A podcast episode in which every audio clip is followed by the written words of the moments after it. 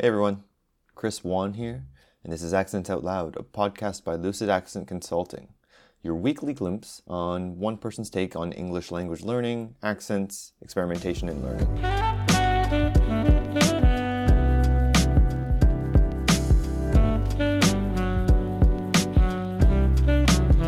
What's up, everyone? It's episode three. Um, thanks for joining us again. Um, and today we're going to talk a little bit. I know it's going to be a little bit more educational. Um, it's going to be a bit more science heavy or anatomy heavy.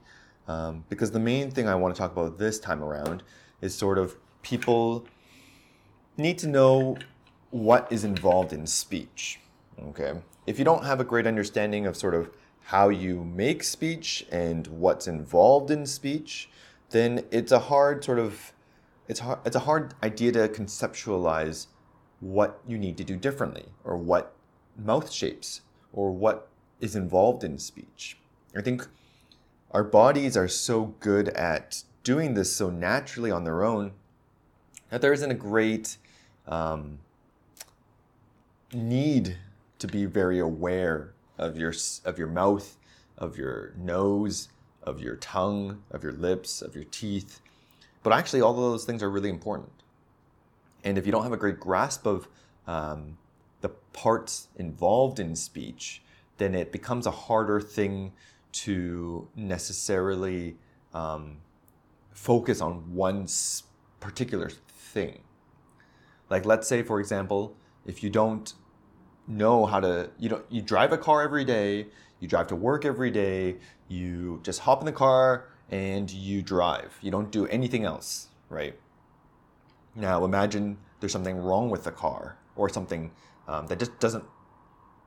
I don't know. Maybe maybe the the rules of driving differ when you when you take a flight somewhere else internationally, right? If you're flying in the UK versus if you're flying in Japan versus if you're flying in North America in Vancouver, right? Um, you do it so naturally that you don't really think about all the mechanical things involved in a car to get it to go forward, right? You just know that you push the pedal, you you, you turn the steering wheel, it goes. But let's say um, something starts to break down, something that starts to not work properly uh, to impact your ability to commute on the road or to drive on the road. Uh, you need to start having a better grasp of what could be different or what could be um, going on with that car, right? You need to know do the tires um, work? Are they inflated? Is one tire um, deflated, right? Is, are the wheels aligned? Is the alignment correct? Or are you starting to drift off one way or the other without touching the steering wheel, right? Are your lights on to communicate to other drivers on the road what you're doing? Um, I don't know. Is there a weird engine noise? Is there something going on with the internal combustion system? I know nothing about cars, so I'm just throwing out words that I think are relevant to cars. Um, but yeah, are, are, are, is, is the engine running properly or are you hearing a clunking noise? All of these things affect your ability to drive. And in the same way, if you don't know the individual aspects of speech and sort of what's involved in speech, you don't know what to target or what to quote unquote fix. Um, so that's sort of the way I, I think of it. Um, obviously, accents are very different in the sense that there's not, it's not something that's broken, right? I think the message I always want to reinforce, to reiterate, to confirm is an accent, a foreign accent only means that your first language isn't English. That's the only thing it actually means. It's not an impairment. It's not a problem. It's not um, uh, a disability or something that makes you inferior. It's just that when you're speaking in English, it's not your first language, right? Just as I'm sure my my attempts at French or my attempts at Cantonese, um, I'm Chinese by the way, but my attempts at those languages um, are probably going to be really shitty uh, or really bad because I don't that those weren't my first languages. And so that that's sort of the the metaphor that I'm thinking, right? Um, it's kind of like a car. You just need to know those things. So let's start with the basics. Okay, um, you've got your lips. Your lips are important. Why? Because they need to move. You use them for your speaking. You use them for kissing. You use them for, I don't know, blowing bubbles in the bath. Um, but they're important. They're important for certain sounds, like your M sound, mm, your B sound, b, your P sound, p. Um, they're also a good cue uh, for your F and your V, your f and your v, right? Your lips are involved in those sounds um, directly, and then sometimes they're also shaped uh, shaped differently with your um, uh, with other sounds. They're sort of rounded. You might get a w where your your lips go together and sort of like kissing, and then they spread apart. Um, and without that, without that movement of those lips in those different ways, then you can't do the sounds as well. You can't do the sounds as clearly as what native English speakers are expecting or listening for. Right? And so if you um, don't necessarily exaggerate those muscle movements if you don't have the mouth control to use your lips appropriately, then your sounds might not come out as clear. Right? And I do see that um, when I work in the hospital. When I work in the hospital, um, sometimes people, because they've had a stroke or something like that, um, half of the their face isn't working like it used to, and as a result, their lips are not working like they used to, and so the sounds can come out a little bit different. And again, I'm prefacing this people with accents are not, it's not an impairment like something like a stroke where maybe a, a nerve connection is damaged, but the the idea that if you don't have the lip control, it can affect how clear the sound comes out. Right? Now, the next thing is your jaw, your opening and, and closing of your mouth. If you don't know how to, or you don't in general, open and close your mouth um, to the sort of extremes of what is possible, um, then sometimes the sounds will start to sound the same, right? If you close your mouth and you don't really talk much, or you don't really open your mouth much, then the sounds can start muffle, being muffled in the mouth. If you are really opening your mouth, like some maybe actors or singers might do, or um, uh, actors in a play, I'm thinking, movie celebrities, I don't know, uh, those types of things, when they're singing, they're able to project their voice a little bit more. Um, and it's because they're opening their mouth so well that the air is not being muffled in their mouth and it's being projected out. So if you are quiet and you want to get uh, a bit more, um, you want to feel like you're, you're, you want a stronger voice coming out, then it's a combination of making sure your mouth is wide enough to project the sounds, as well as making sure you have enough air um, in your lungs and you're breathing with your diaphragm to be able to project or generate enough, have enough air to use with your speech. Okay. What about your teeth? Your teeth are another excellent. I don't know why I said excellent, but they're they're another part of your uh, speech, right? They're articulators. They're they're things that are involved. Um, you can imagine when a when a child loses their front teeth, some of their sounds start coming out a little bit different, a little bit more sounding like a lisp, and we use the teeth as sort of a cue for ourselves. It's a sort of um, location um, landmark for where our tongue needs to be, right? You can think of the uh, there's certain sounds like the th sounds, voiced and voiceless, um, where your tongue is coming out between your teeth a little bit. You're sticking it out, and that is something that your teeth are useful for. Right? It, it, the sound starts to distort a little bit if you don't have teeth in your mouth. If you if you're edentulous, if you don't if you you just have gums and you've lost all your teeth, then maybe the sounds don't sound as as uh, crisp or as clear. Okay. Um, the roof of your mouth is very important in your speech. again, it's, it's sort of another landmark. If you take your tongue, you move it from in front of your teeth and you slowly, along the roof of your mouth, move it backwards. In front of the teeth, in between the teeth, just behind the teeth, it's a little bit harder. And then if you move it even further back in the mouth, or you use your finger and feel along the roof of your mouth, it starts to feel softer. And so the roof of our mouth is sort of um, separated into the soft palate and the hard palate. The palate is being the fancy word for roof of the mouth. Okay, um, and the idea is it goes teeth, right behind the teeth, hard uh, hard palate, and then soft palate as you move more and more into the into the throat, uh, into the back of the mouth. Um, and that's important because those are sort of landmarks eh, when we're making speech, when we're making sounds. Um, you can think of when you make the S sound. S, s, and then stop and then run your run your tongue back and forth, left and right, along the top.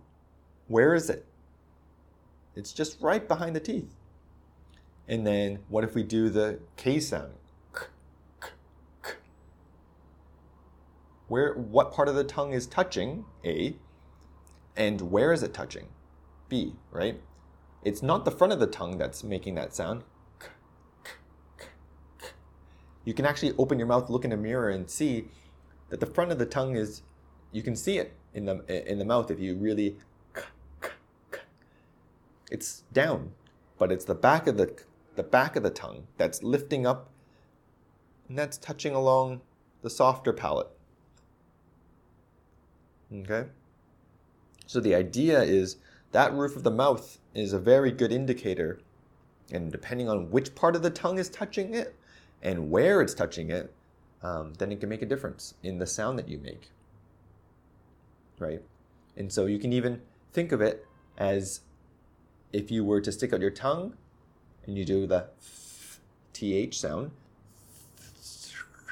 if you start to slowly bring that tongue backwards as you still make sound, so I know it sounds weird, but the idea is you are moving the tongue backwards while still trying to make a sound. You'll notice that that sound starts to shift into a different sound. First, it starts off as a TH sound, then it might start to sound more like a S sound, right? And so the tongue and the roof of the mouth, those are sort of interconnected um,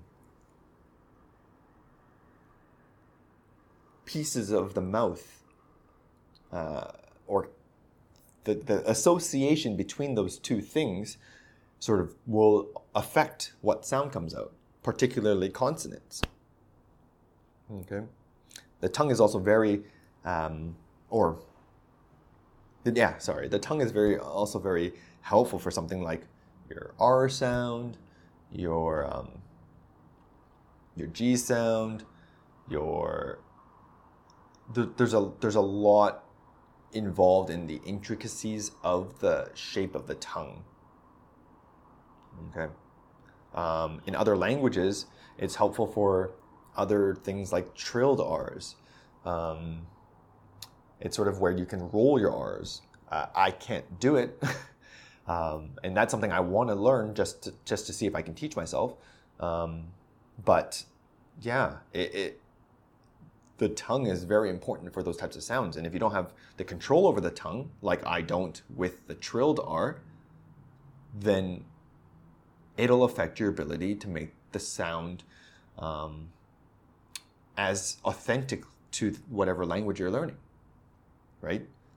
And likewise, if you, let's say you're Spanish and you have that trilled R, but you don't know how to do the North American R, then you're always going to use the trilled R.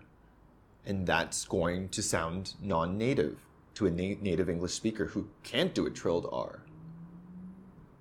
Okay?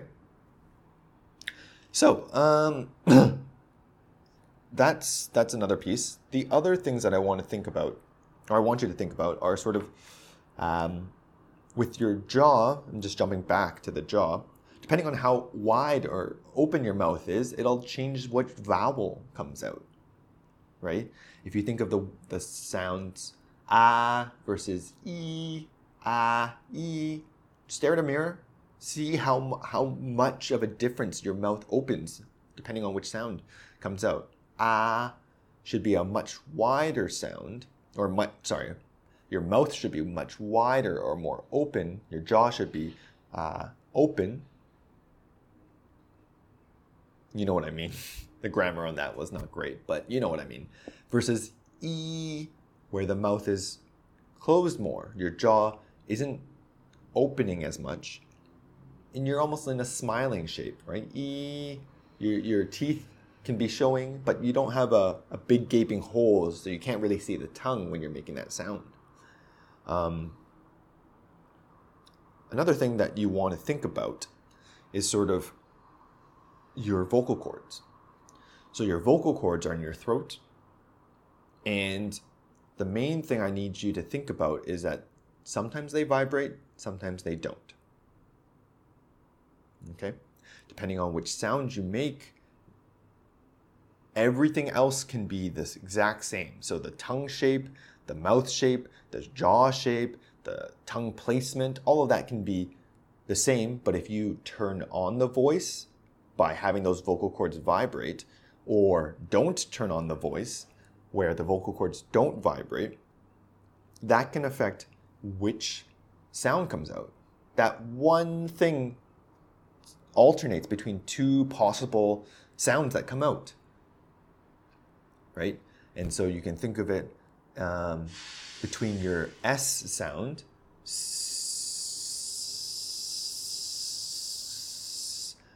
Try and hold that for as long as you can. Put your hand on your throat.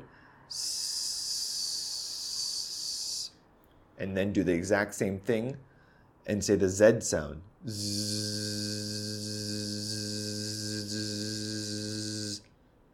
The Z sound should have that vibration in the throat, and you should really be able to feel that, whereas the S sound doesn't. Now, that'll affect, and again, you can think of it even looking at the mouth. If you look in a mirror, you, you try to think about where's your mouth, where's your teeth, where's your tongue. The S and the Z, nothing else changes. The shape of the mouth is the exact same. The lips are in the exact same position. The jaw's not opening any different. The tongue's not moving in any different shape. The only thing that differentiates between those two sounds is the voice and whether it's on or off. On means Z, off means S. Okay? Um, so, if you don't have a good grasp of these individual components that are involved in speech, you might be so close to making the right sound, but because you can't control to turn on or off your voice, for example, then you can't consistently make the right sound. Right? You're just one thing, one aspect off, and you can make the sound. But in, until you do that consistently and until you do that every time you need to, it's not going to always be correct or native sounding. Right? And I think the thing about it that people get so that non-speech um, specialized people or non-linguistic specialized people is that you're I don't, I don't think we do a good job about a good enough job about telling you is you're so close to the right sound. Everything is exactly where it needs to be, except for maybe one thing, one little tweak. Right? And yeah, it'll take a lot of practice to consistently do it, to consistently know what's going on, to consistently um, feel like you're on the right path. But I think it's necessary to be more aware of what sounds and how close you are to actually getting the accurate sound. Because I guess what I what I think is happening with non-native English speakers or people who are not um, speech specialists or linguistically trained is they only know yes that's the right sound or no that's not the right sound right? And sometimes they don't even know that. Sometimes they don't know what sound they made. But if they're told they get the idea yes that's the right sound or no that's not the right sound. But they don't know how wrong or how close they are to the right sound right? I, I think um, a metaphor that i can think of that might be helpful for explaining that is sort of you're digging for a pot of gold right you're, maybe there's a, a hidden treasure somewhere on the beach right you don't know where it is but you blindly just dig a hole just wherever you're standing right now. You could be one yard. I don't know why I went with yards, but one, like 10 meters away from where you need to get to to get the gold, or you could be like three inches from where you need to get the gold. And I think it's very important, and that's something that I need to try and communicate more effectively myself, is that I need to communicate how close or how accurate the sound that I'm hearing is to what I want. You're just so close, so many times, right? Non native English speakers, they are very good at picking the closest sound to what they're actually supposed to do. The problem is, it's this one subtle difference or one little shape change in the mouth that'll get them to what they need. It's not like the sounds that they're making are not completely out of left field or completely wrong. It's they're so close. And again, that's something that the the only reason why it's different is because English isn't their native language. But they intuitively are able to get so close to the right sound. It's just a little bit off because maybe their native, their first language isn't doesn't have the, the actual sound that you need in English. Right? So that's what I think about. Um, there's one other thing your nose. So we have this little flap in the back of our throats. Um, we use it I don't think it's necessarily the biggest issue for majority. I'd say 99% of people, um, native native English speaking or non-native English speaking, 99% of the time it's not an issue, right? Um, the dangly thing in the back of your throat that looks like a punching bag, that's your uvula. And when you are making nasal sounds like your mm, your m sound or your mm, your n sound your what happens is that relaxes that uvula that dangly thing is relaxing in your throat or relaxing in the back of your mouth and that allows air to come up into your nose and out the front and it's that idea of the air in your nose that gives your voice a more nasal quality. Some people have an issue with how nasal they sound. And maybe it becomes distracting, or maybe the sound um, is impacted. It's not as important for native versus non native English speakers, but it is a part of the anatomy involved in making speech. So that's the only reason why I brought that up in the end.